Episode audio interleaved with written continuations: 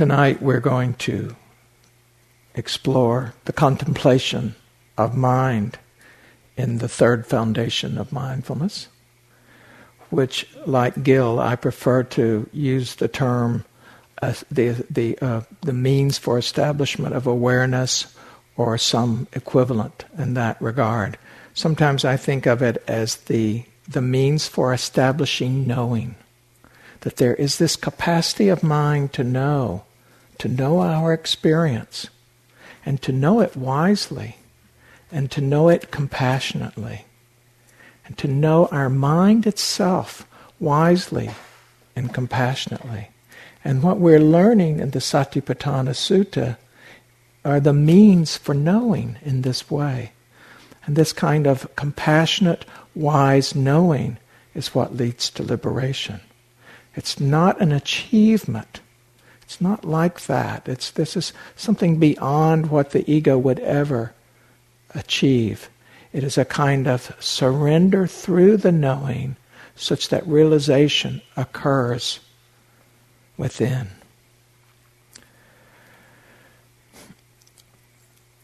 The two suttas that have been most important to me in my own Dharma life of these decades is that of the Four Noble Truths and the Satipatthana Sutta.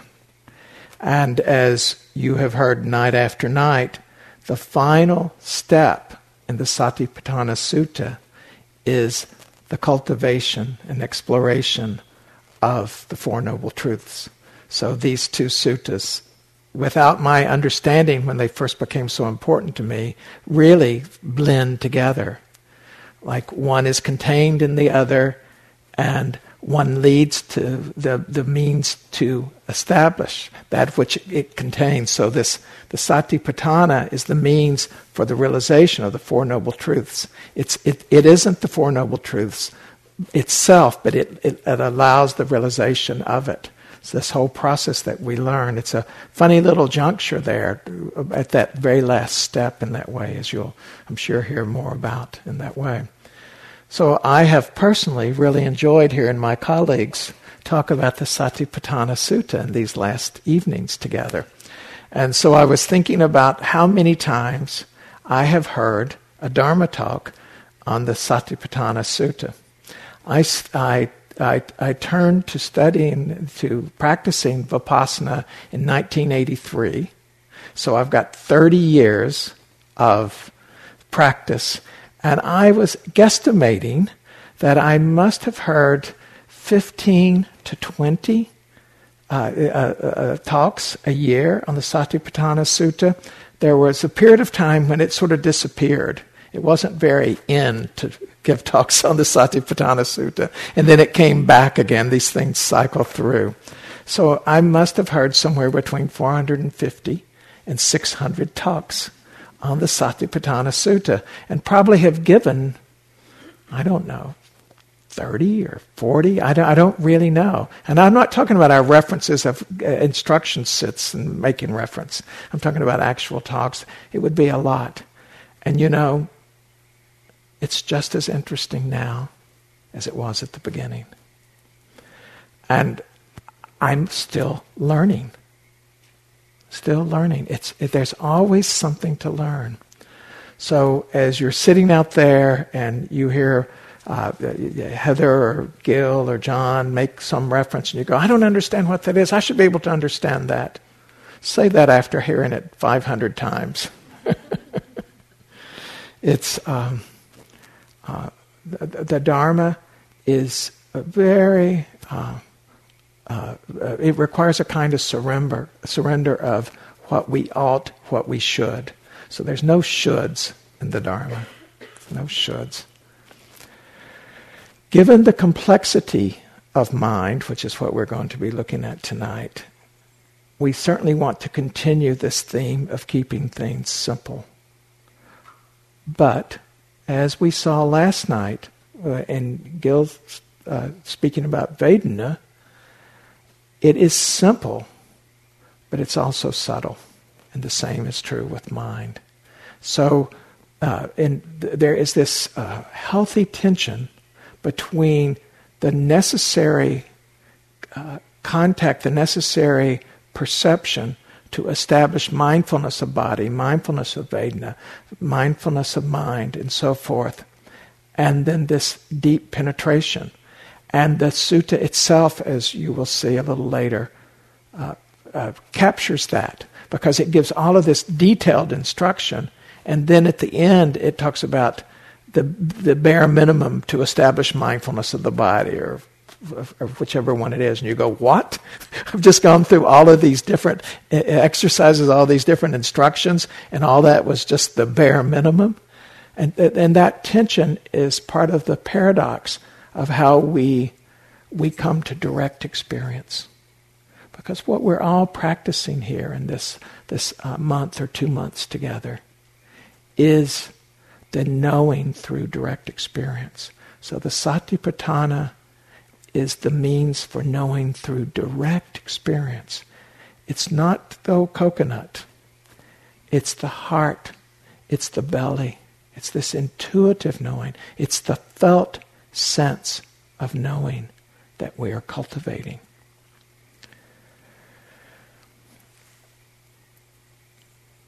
When we uh,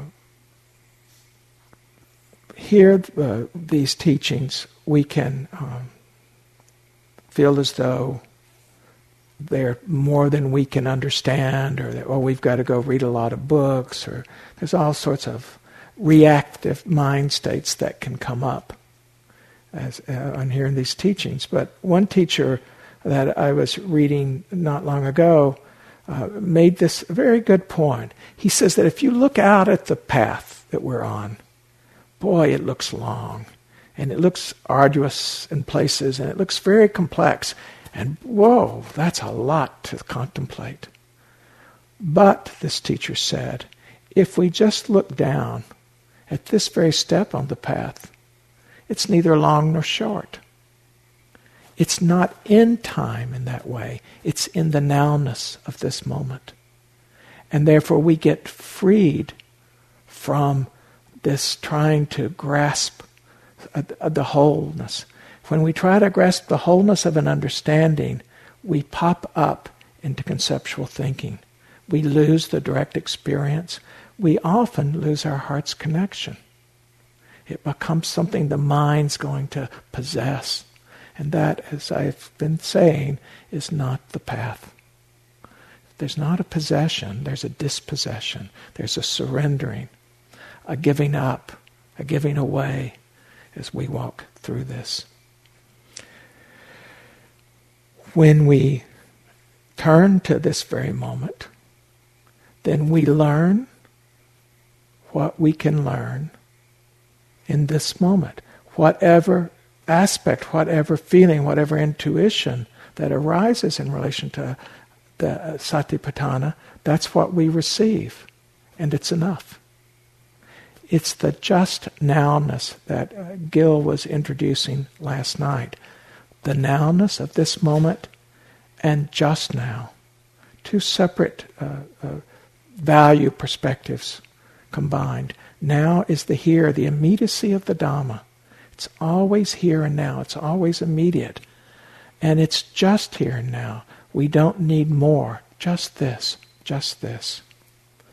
Just now relates to the here-ness that Gil was uh, referring to last night and this morning, and what's and it points to what's true now. So in this moment, just now, what's true just now? What's arising in our minds just now? That's enough. That's enough. We don't have to fully comprehend it. We don't have to be able to analyze it in, in relation to the sixteen categories of, of mind that we're going to be hearing about in a moment. Oh, this is what's in the mind now. Just this. As my teacher, the Venerable Ajahn Sumedho, uh, teaches, this moment is like this. This mind moment is like this. The mind complaining about the hurting knee is like this. The mind being excited about what it's learning is like this. We don't have to dissect it. We just receive it and know that we're receiving it. We know that this is the experience. And as we develop Dharma perspective, we, when we receive it, we receive it through the lens of Dharma, and more and more comes to us, is revealed to us. We don't go out and grab.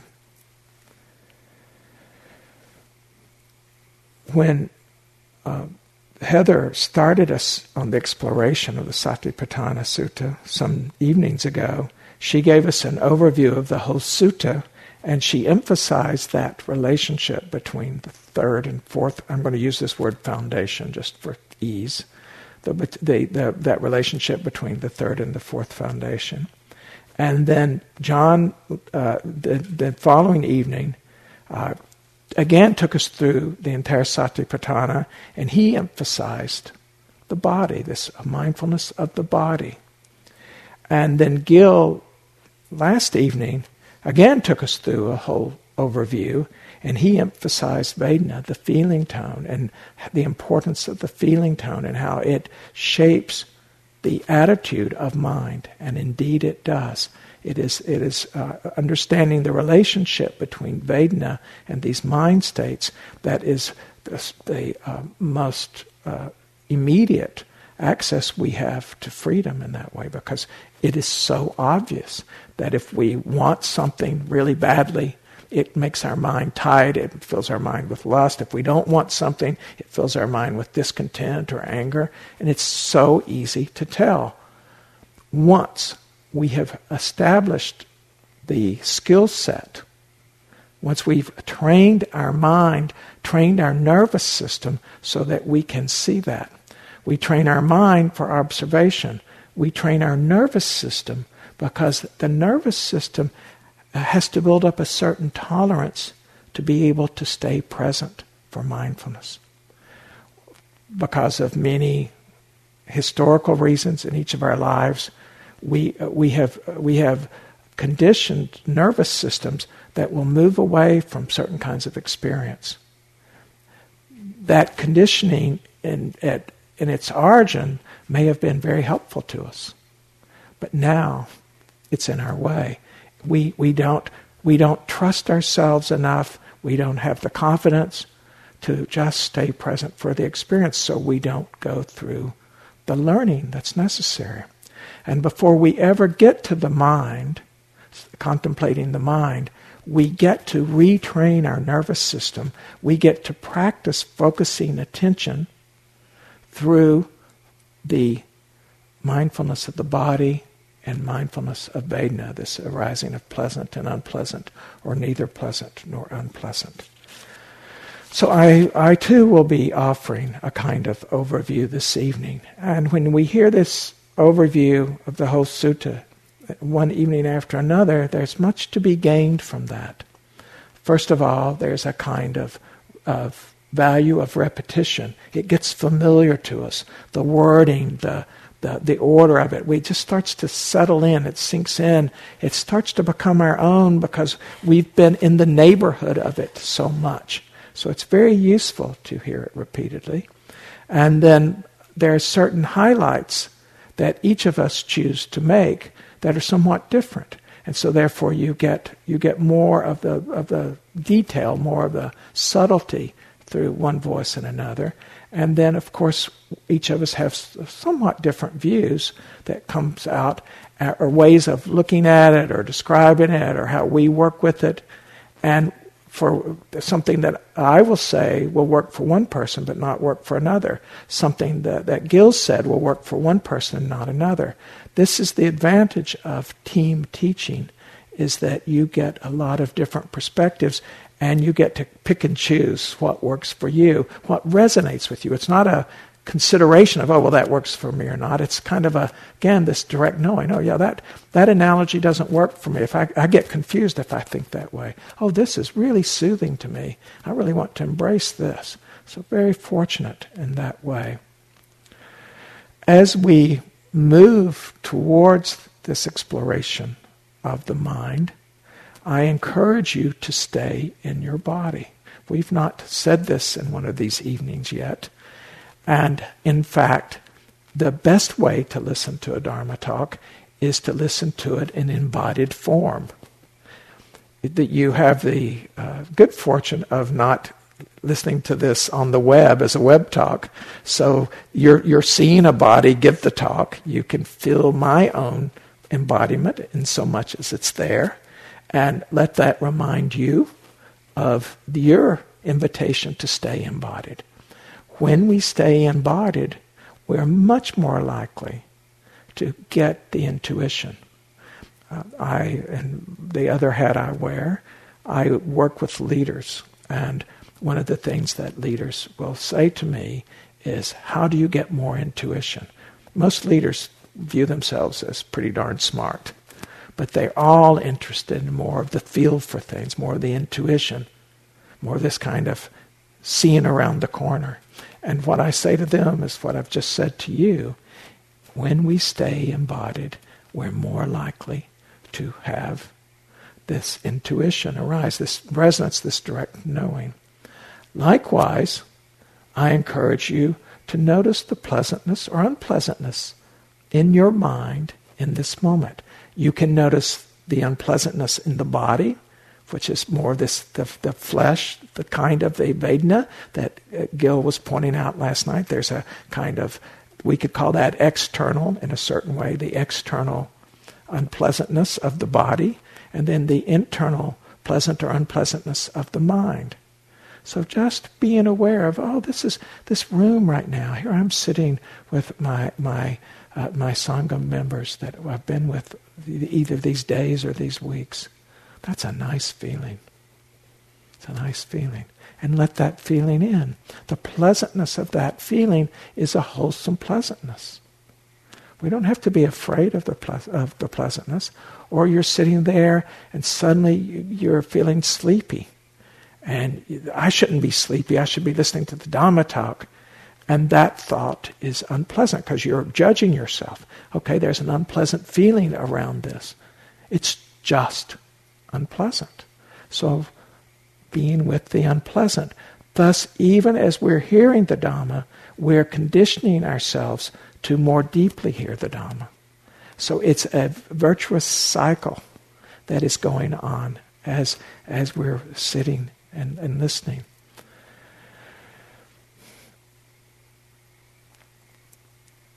At the beginning of the Satipatthana, it says that this is the direct path for purification of beings. Direct path for the purification of beings. This is the first benefit that the sutta promises, that it's going to tell us the direct path for the purification of beings. We're all beings, so this means it's it's a direct path for our purification. I bring this up because at times it's difficult as we practice. One of the reasons it's difficult is because there is a purification that's occurring. When we include in our attitude this, oh yes, I'm here willing to let whatever purification comes to me arise and pass on its own, taking the time it takes, then it can uh, sort of brighten our attitude, make our attitude more tolerant, more patient, because we've chosen, we value purification. Purification from what? From greed, hatred, and delusion. So yes, we're happy to have that as part of this. We've chosen this path, and this path involves purification. The mind is what's getting purified. So these mind states that we will be examining, they are being purified in their own time and in their own way. We are not in charge. We are being available. So that's the first of the promise of, of the sutta. The second is that this is the that this is the path for the means for surmounting of sorrow and lamentation. You can hear that in a number of different ways, but for me, uh, at least at this time, I, I'm just aware of the the kind of, uh, of difficulty of life, of the of the losses that occur in life, the pain, the cruelty we do to one another, the, the nature of, of, of the human interaction. And as I was uh, reflecting this afternoon on the talk, that's what I wanted to bring out, that this is surmounting sorrow and lamentation. We can get defeated by conditions in our own lives, or conditions in our community, or conditions in the world. The environment itself and the, all the challenges to our environment can drown us in sorrow and lamentation. Or we can get we can get lost here on retreat in a memory, or we can have we can feel as though, you know, if we had just started practicing earlier, if this, if that, and there's this whole range of sorrow and lamentation that arises. So surmounting that, why? Just through presence. Again, there's not a doing. There's a there's a knowing and being that surmounts. Likewise, there is the, the promise of the disappearance of, of dukkha and discontent. Not that the dukkha, that is the karmic dukkha of having a body, disappears, but the the, the uh, grasping mind that causes us to get in, involved, in, in, entangled in the dukkha. We, we cease to be entangled at the very end of this path. Not immediately as a whole, but in any given moment, as you've experienced many times since you've been here, you disentangle from your dukkha. At this moment, it's okay. It's really okay. There is contentment in the mind in this moment. In this moment, we there is there is not the the, the predominance of experience is neither dukkha nor discontent. Important that we notice this along the way. It builds confidence in our practice. It creates a sense of well-being that gives energy to practice. But we often miss those moments because we only remember the moments that we didn't think the practice was going well.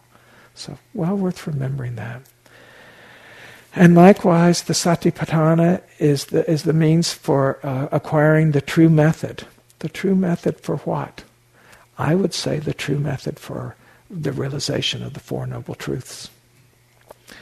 And then for the realization of nibbana, what is the what is the end of, of the realize, all the realizations of the Four Noble Truths is this occurrence, this unfolding of nibbana, and however you understand that. So these are the goals. It is the knowing of the Satipatthana that leads to the insight of these goals. We are cultivating the knowing. We cannot say, well, I'm going to go in the hall for an extra thirty minutes and practice having a bunch of insights. You know, we would all choose that if we could, but we can't really practice insights. They arise when the conditions are uh, ripe for them to arise. They sort of fall like fruit from a tree. What we practice is creating favorable conditions for insight to arise. We create the most propitious conditions for insights to arise. And that's very fortunate that we have these teachings that have been handed to us that allows us to know how to do that. And the uh, primary gift of these teachings would be those of the Satipatthana Sutta, to include uh, the Four Noble Truths, most certainly. So then, still at the beginning of, the, of, of, of, of this sutta, before we've ever gotten to any of the particular suttas, we're still at the beginning here. It, it, it, the sutta says that there are four mental qualities that are to be, in my words, cultivated for the ripening of this, the, the, the, the deepening, the growth of the Satipatthana realizations. And those are diligence, That, that the mind learns to be diligent. That's the first one.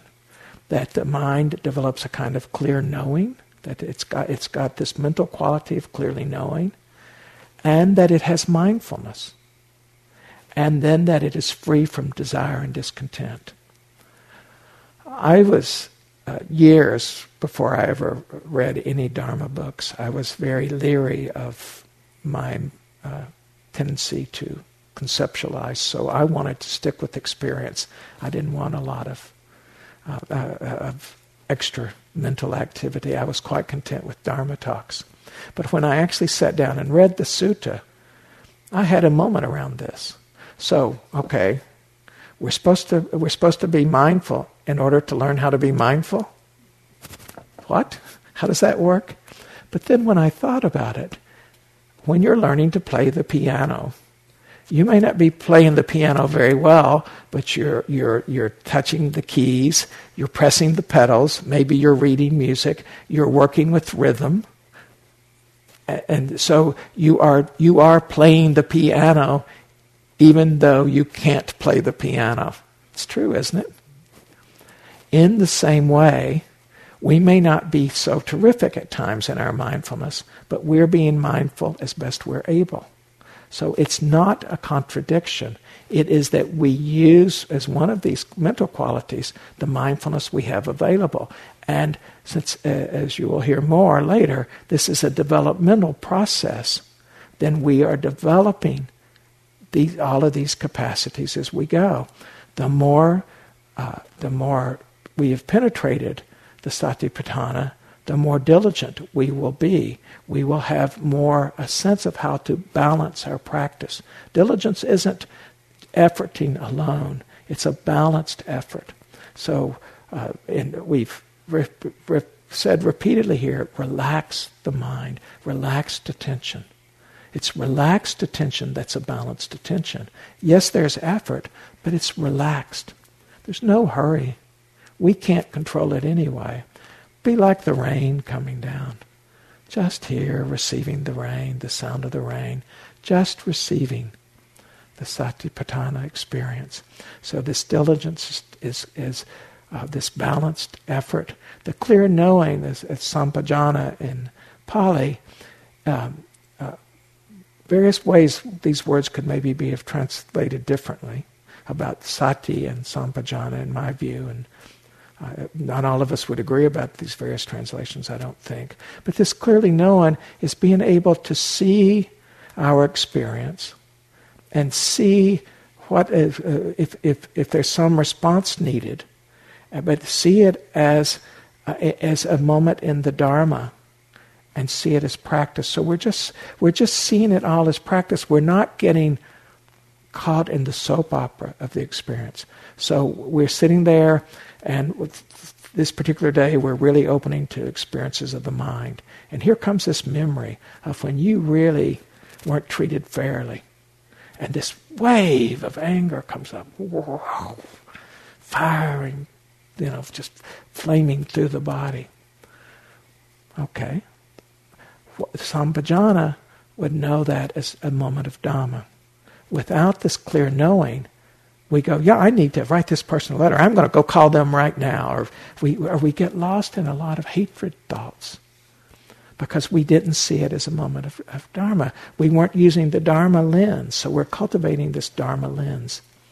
And likewise, with the mindfulness, we're we're staying with this experience so that we can receive it as best we're able. And then the mind free from desire and dis- discontent is a mind that is concentrated sufficiently, at least, so that the hindrances are not controlling us. So we're moving towards having a mind that has some protection from the five hindrances. There is much uh, difference as to how far the mind has to be protected from the five hindrances in uh, various teachings through the various years. There's a lot of people taking strong views about that. But for sure that we're, we're, we're wanting to have some degree of being able to attend to what's present and not just get lost, like in that anger example I just gave. If if if we're lost in our aversion, that's the hindrance, where anger fits in. Then then we we can't explore, we can't be with, we lose the Dharma perspective, and we've taken birth in that memory. Then that's what we make as our object of meditation. Taking birth in, in a memory is like this. So we, there's always something to work with, but we don't always remember to work with it. When we start to practice the Satipatthana, the attitude is one of good enough. good enough. So we start where we are. You're sitting down, you come into a particular sit, and in this sit you're sleepy. So practicing Satipatthana when you're sleepy is like this. Or you're restless. Practicing Satipatthana when you're restless is like this. There's nothing, uh, there's, there's no condition where we can't start from. However, starting from someplace we're not is a little suspect. So you're you're you're going to have you really want to have a concentrated mind. So you sit down and your mind's running around like crazy. But you're going you're going to start from having a concentrated mind.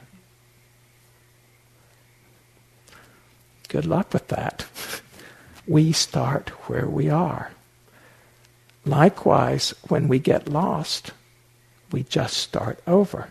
We've widely taught the starting over, and it's a beautiful, beautiful, beautiful principle. I've, I've, I've written about numerous times uh, Sharon Salzberg's contribution to my Dharma understanding around this starting over. But this starting where we are is the other part of that. And maybe that we haven't emphasized as much, because we will we will subtly quit on ourselves or agitate the mind. The mind becomes one of these agitated states of mind that we're going to look at in a moment, out of our not being willing to start where we are. It's we don't think it's good enough. We we are caught in the shoulds. No, I should I should be awake. I should be more concentrated. I should be more precise in what I'm seeing. That's delusion. That's delusion. No, we start where we are. And then uh, uh, we we turn to the immediacy of the experience just as it is. The immediacy of the experience is rich, no matter what the experience is, because it's immediately here. When the mind when is able to really get to stay with it, the mind becomes content around any experience. This is hard to believe, and this is one of these ipasako moments when the Buddha would say, come see for yourself, because it seems so impossible that, you know, if our back is killing us, the mind could be content. But this is part of what Gil was pointing to last night in Vedana. The mind is capable of being content when it's when it's resting in an object. It's just the nature of mind. There's, um, I could give you my own view as to why that's true, but that's not germane to um, what we're exploring tonight. The mind will be content if we just rest in the experience. So now, let's look at this in terms of starting with the body. Why did the Buddha start with the body, or why does this sutta start with the body? Why not start with the mind? Why not start with Vedana? Why not start with the Dhammas? Why start with the body? Why would you start with the body? If you were going to choose this, let's suppose that this all the teachings got lost and you were the only person that now retained it. And everybody was saying, teach us the Dhamma. And you could say, well, you know, I always thought this should be like the third noble truth should really be the fourth noble truth and temptation. So, but, so why start with the body? I would suggest that in part it's because it is so accessible to noticing. It, we can we can find our body, and we can find more specificity of experience in the body more easily than we can with these these various mind states, these these various conditions of mind that arise. They can be very confusing and clouded, and one coming after another really fast and not so easy. So we start with the body for that reason, maybe. And then we also uh, have the uh, a sense of self that's in the body, that when we start to look at the body through the Satipatthana, it quickly starts to say, well, no, this is not a permanent self. This body's changed in all these ways. It's it's made up of all these different components. And so already the nervous system and the mind, the ego mind, gets an experience of letting loose, of its grasping to solidity. in a rather safe way, because the body doesn't disappear. You don't think, oh, my body's going to disappear, when you see the fire element and the earth element and how they're all fit together. So we're already preparing for the more subtle, more um, uh, refined uh, realizations that are part of this, of this kind of, of, of awareness. And then um, uh, it also, when we start with the body, we learn how to be present for our experience.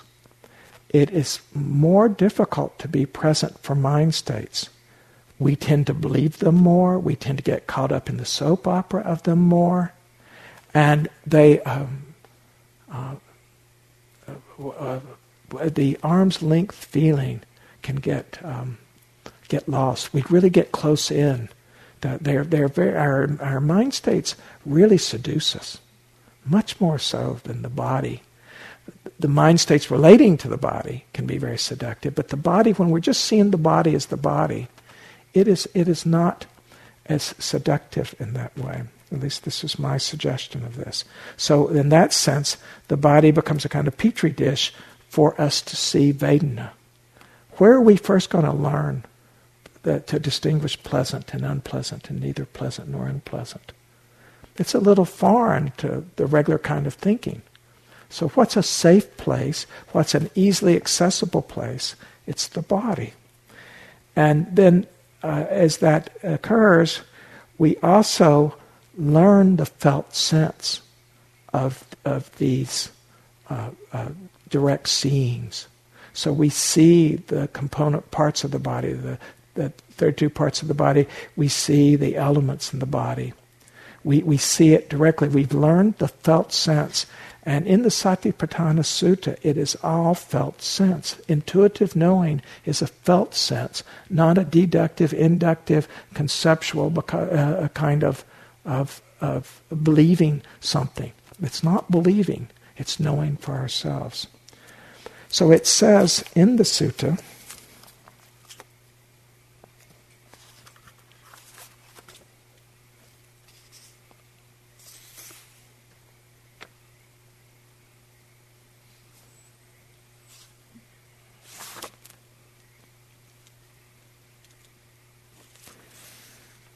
at the end of the body section, he says, mindfulness that there is a body is established in him to the extent necessary for bare knowledge and continuous mindfulness. So there is a body. There is a body. I think we can all do that. So the uh, all of this, uh, all these different exercises, and then, oh, there is a body. But now we've we've we, we, we, it's a qualified knowing. There is a body. It's it's it's a very informed knowing. There is a body that's necessary for mindfulness, and we're ready to go on. We go on to Vedana, and we see the same experience in Vedana, and and, and then we come to the the uh, the teaching of the mind itself. We are prepared. We are embodied.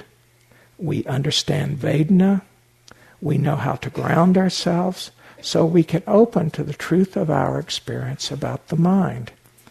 In this, uh, in this, this third section, the, there's uh, the way it's presented is that there are ordinary mind states and higher mind states. The ordinary mind states are the mind states of lustfulness, of anger, and of delusion, and then of uh, one that we don't usually hear, the, of contraction and distractedness. And then there are the higher mind states, uh, which are of a great mind, an unsurpassable mind, a concentrated mind, and a liberated mind. I want to uh, suggest for our practice purposes that we look at them slightly differently. And I would have us look at these first three of the mind that's lustful, angry, or deluded, as being uh, uh, referring back to the rooted, the roots of defilement, the roots of all unwholesome states. So there is a kind of um, ethical sila component to these three mind states. In those three mind states, uh, we could, with, if we're not careful, we can create suffering for ourselves or another because of, of their very nature. They, they, the, we get possessed by those three things, and we can we can create suffering. So in this in this sutta, we're learning to recognize those states and see them in such a way that we will be extra cautious when they're present. Even in sitting, when those mind states are present, we are extra cautious. When we're doing our yogi job, when one of those mind states are present, we're extra cautious. We're not trying to get rid of it. The Satipatthana Sutta, at least through the first three, I have a slightly different view about the fourth Satipatthana, but the first three, there's no instructions to move the mind away. There's not supposed to do anything about what we see, these, these mind states. We just be mindful of them. This is the bare attention. So with those three, We, we, we are extra cautious. When those three are not present, we also want to appreciate that. And do you? When I think about my own practice, I'd say uh, over the years I've become more likely to appreciate it. But to first of all recognize it and then appreciate it. But it, I, I could stand for some improvement in that area. I don't know about you. Why does it matter that we recognize the, the, the, non, the mind state of non-lust, non-anger, non-delusion? Because as we recognize that, it gives us confidence. It, the recognition maybe plants a second seed. The non-existence is one seed. The recognition of it plants a second seed. I'm suggesting it's not in the text. So it is, but it is in the text that there that these eight mind states are really sixteen because there's the, the opposite of each. So it's important in that way to recognize it. And then ultimately, of course, the the mind of an Arahant is characterized by non-greed, non-hatred, non-aversion of any kind, and non-delusion. So any taste of a moment that we recognize, oh, it's really true. My mind can have a moment of, of no uh, no roots, no no no manifestations of the roots. In this moment, none of the roots are possessing my mind. That that is worthwhile in my in, in my view in, of, of of practice. The next two, a mind when it is when it uh, when the mind is either uh, caught in a contraction or a distraction. When it's distracted, I would say these are non-ethical based. Now, this is my own take on this, but uh, uh, I think it's useful for practice. Because a lot of times, that's what we're sitting with, isn't it? We're not really caught in anger or delusion or or any kind of a lust. Our, we're sleepy or our mind's not very bright, so our mind's contracted in some way. We've maybe we're feeling defeated. So our mind's contracted around that defeat, you know, this is, or I'm, I'm tired, or whatever it is. So that, there's something about the, the body's just logy, or, you know, the, something that the food didn't work right for you, or something. So there's the mind's gotten all contracted. But that's all, it's just contracted. Or the mind's restless. You know, you've you, you've gotten you, you you've gotten wired for some reason. Maybe it was a, a memory. Maybe it was trying too hard. Maybe you just woke up restless. Or you didn't sleep well last night, and it's sort of going through you. To recognize those mind states is useful. To see them as what they are, they are just simply mind states based on conditions. You're not caught in any kind of an ethical thing there. You're just having to work with difficult conditions. As you accept those conditions and you accept the wholesome part that's there in the mind, it's much more likely that in time we will fall into, we will move into a, a non-contracted mind state, a non-distracted mind state. And then likewise, when our mind is not contracted, to go, oh, in this moment, it's really true, I'm capable of having a non, dis, non-distracted, non-contracted mind. The recognition, being mindful of these states yeah, it's really true. I, in my practice, as it is right now, I have these many moments of non-contraction, non, non-distraction. To give yourself credit for that, to recognize it, it builds the momentum. Again, it's planting the seeds for future moments because we, we, we're having a kind of um, uh, uh, clearer seeing of the true nature of the mind-heart, actually. The um, the so-called higher mind states, which uh, uh, we could call them uh, extraordinary mind states or enhanced mind states, empowered mind states, or we could call them the truer mind states. That this is the mind, this is the true nature of mind when it's not encumbered by any of the of the hindrances. So different ways to hold this higher mind states. I don't want to get settled into one fixed view because we can start to develop aversion to ordinary mind states, and that's not helpful. Because we, we, it's, we're not grasping after these higher mind states. We're available to work with them as they come, and we're, we're interested in creating conditions for them to come, but we're not grasping. The, the, whatever is, is good enough. It's not, even when we're employing right effort, it's not out of av- aversion, it's out of compassion and wisdom, but not aversion. We really have to watch that, even with a lot of experience to our practice. So in these in these higher mind states, the first of those, first of these, is this great mind, which um, uh, uh, John mentioned the other night as well. It's a kind of spacious mind. It's when the mind has um, a kind of flexibility and and uh, fluidity that it can take in a lot. So it's the kind of of mind where Uh, th- there's room for all these different experiences to arise. It's not gotten pulled into uh, uh, some state of hindrance. There's a, there's a, th- there's some degree of the hindrances at bay, such that even if the hindrances arise, there it's not just the hindrances. We recognize there's space to recognize the hindrances.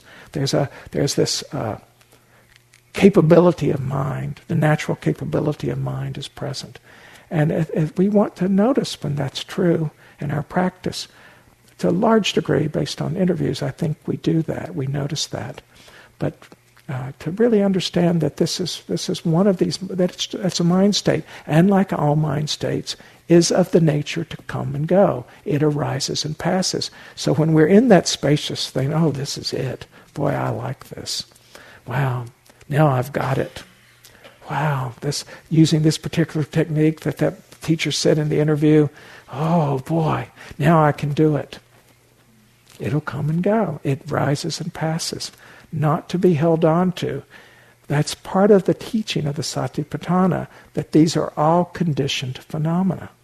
And so we're seeing the nature of even the most exhausted conditioned phenomena, that they are too of the nature to arise and pass. So it starts with this greater mind. We've sort of moved into uh, kind of this uh, uh, uh, positive condition for meditation when we have this feeling. And you don't have to try to have a specific kind of um, meaning of this, but rather holding it loosely. And then the the second of these knowings, because it's the it's, see, it's not the spacious mind. What the, the Satipatthana doing is having us know that spacious mind is present. And likewise with the, the second of these higher knowings, uh, is that we, we're in a mind state of knowing whether or not this mind state is, is surpassable. So there you are in spacious mind. And it really feels really good. It's easy to hang out there. You can be having some sort of little fireworks going on that you really like. You can get attached. You can say, I want this. So the, the question comes, part of the, the, the, the skill of this third Satipatthana is say, is there more than, that the mind is capable of? Is this, is this surpassable? Is this mind state surpassable? Very useful. And there's a kind of art to learning how to make that inquiry that we learn by doing it. Is, is, is, is there more possible here? Not in a greed way, but in being available. And if it is available, then inclining the mind in that direction. And so that's the question. The uh, the the the third of these is the the mind being concentrated, is the recognizing that the mind is concentrated, knowing that a concentrated mind is like this. In the commentaries, they say that uh, the that this concentrated mind refers both to the access concentration, or what we call neighborhood concentration, and the absorptions, the jhana absorptions. Uh, I've always been tempted to put the uh, put uh, access concentration up there in that great mind space. So that's, if I were rewriting it, that might be one I would do. So, uh, but uh, that to recognize when the mind's becoming concentrated, we then can work with we work with the mind in a certain way, because now we've got more concentration. So we we learn to work with it. And the fourth of these is a liberated mind. So these are the four higher mind states, and the last being this liberated mind.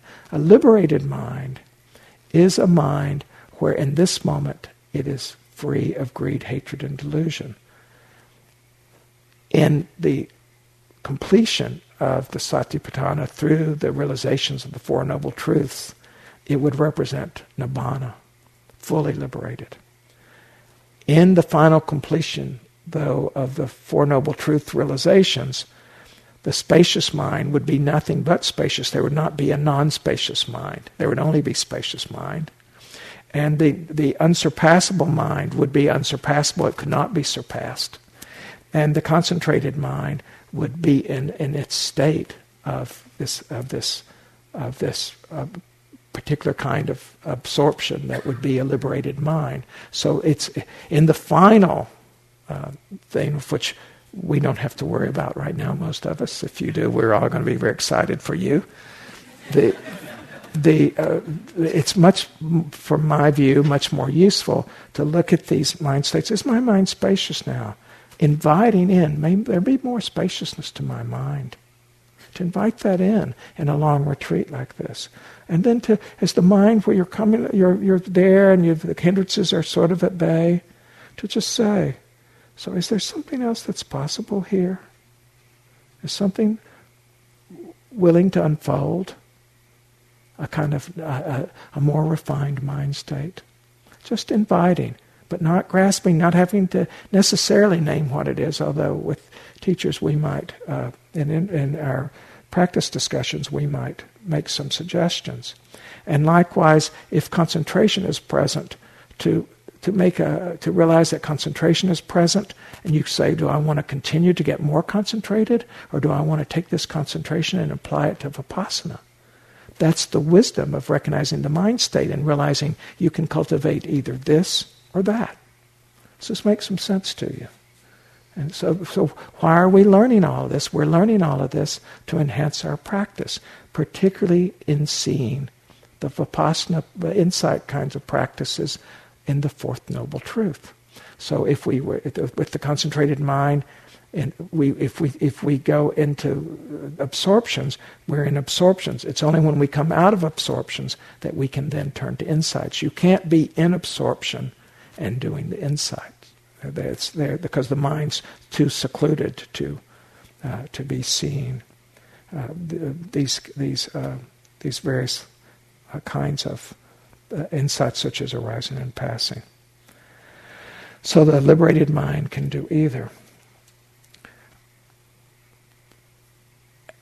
I wanted to put the the third uh, patthana, satipatthana, in The con- this larger context, in part because we don't want to make too much out of this uh, this examination of mind states. Because if we if we make too much out of it, we abandon the body, we cease to do it as practice, and we start doing it as conceptualization. So there's this this tenderness of of of. of treating the mind states with respect, every mind state with respect, even the ones that are not wholesome. They came about because of conditions. The suffering is inherent in that mind state. For you to punish yourself, to punish your body, or to punish your mind on top of the punishment that's already there is redundant. but, but is not kind. So there's there's a, a kindness to being with all mind states, a respect, a compassion. Starting almost two years ago, I started telling people at the beginning, if we're doing an introduction series, that I teach compassionate mindfulness. And I call it compassionate mindfulness because in my experience now of working with so many yogis over so many years, to really open in the Satipatthana way, we have to have huge amounts of compassion. Compassion for the body, because the body hurts. Compassion for how how much power the pleasant and unpleasantness of, of, the, of Vedana can, can pull us and tug us and redefine us.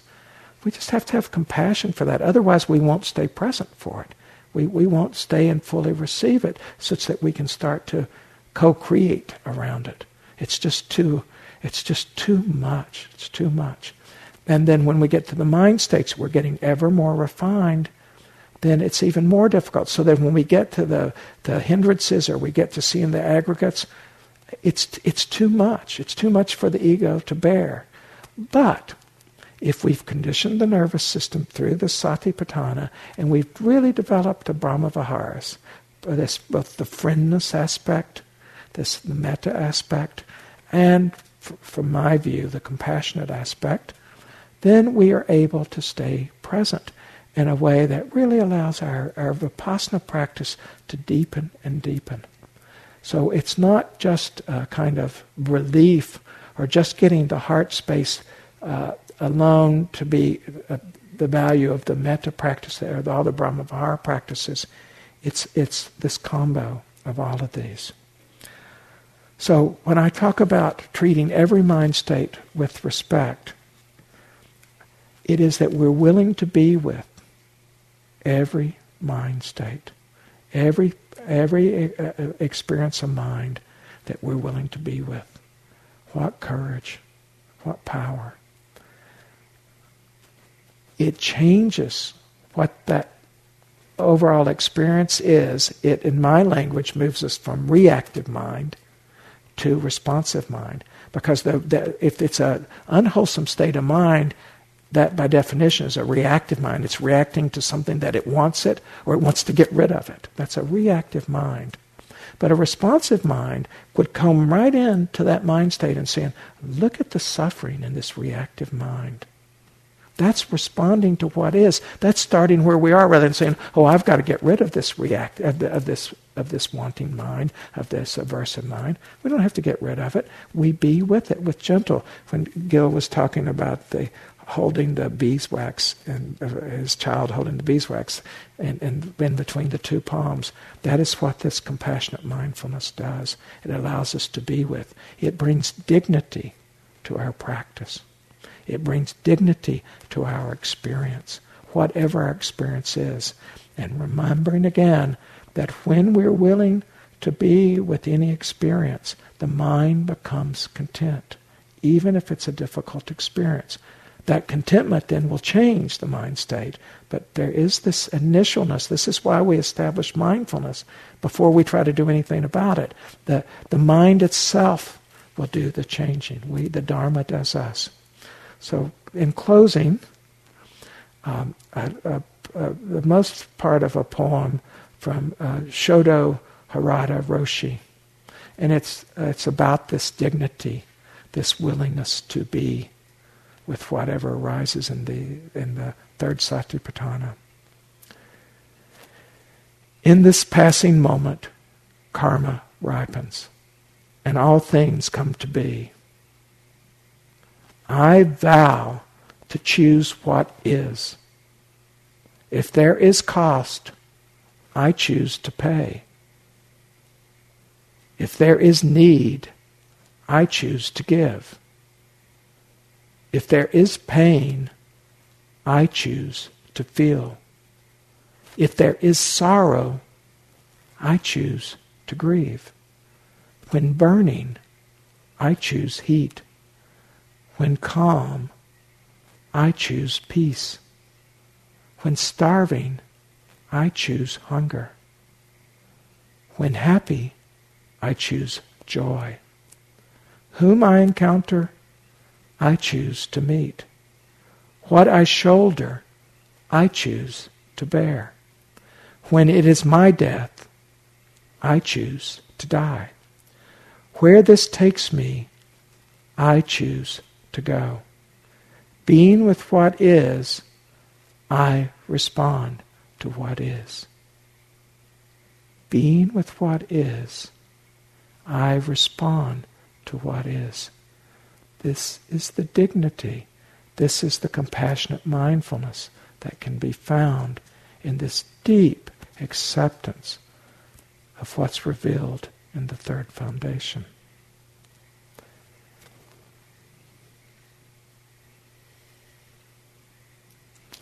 Thank you for your kind attention.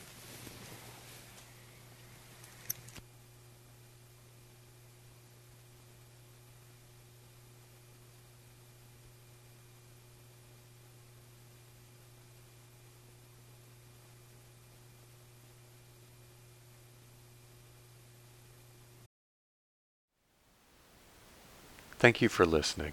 To learn how you can support the teachers and Dharma Seed, please visit dharmaseed dot org slash donate.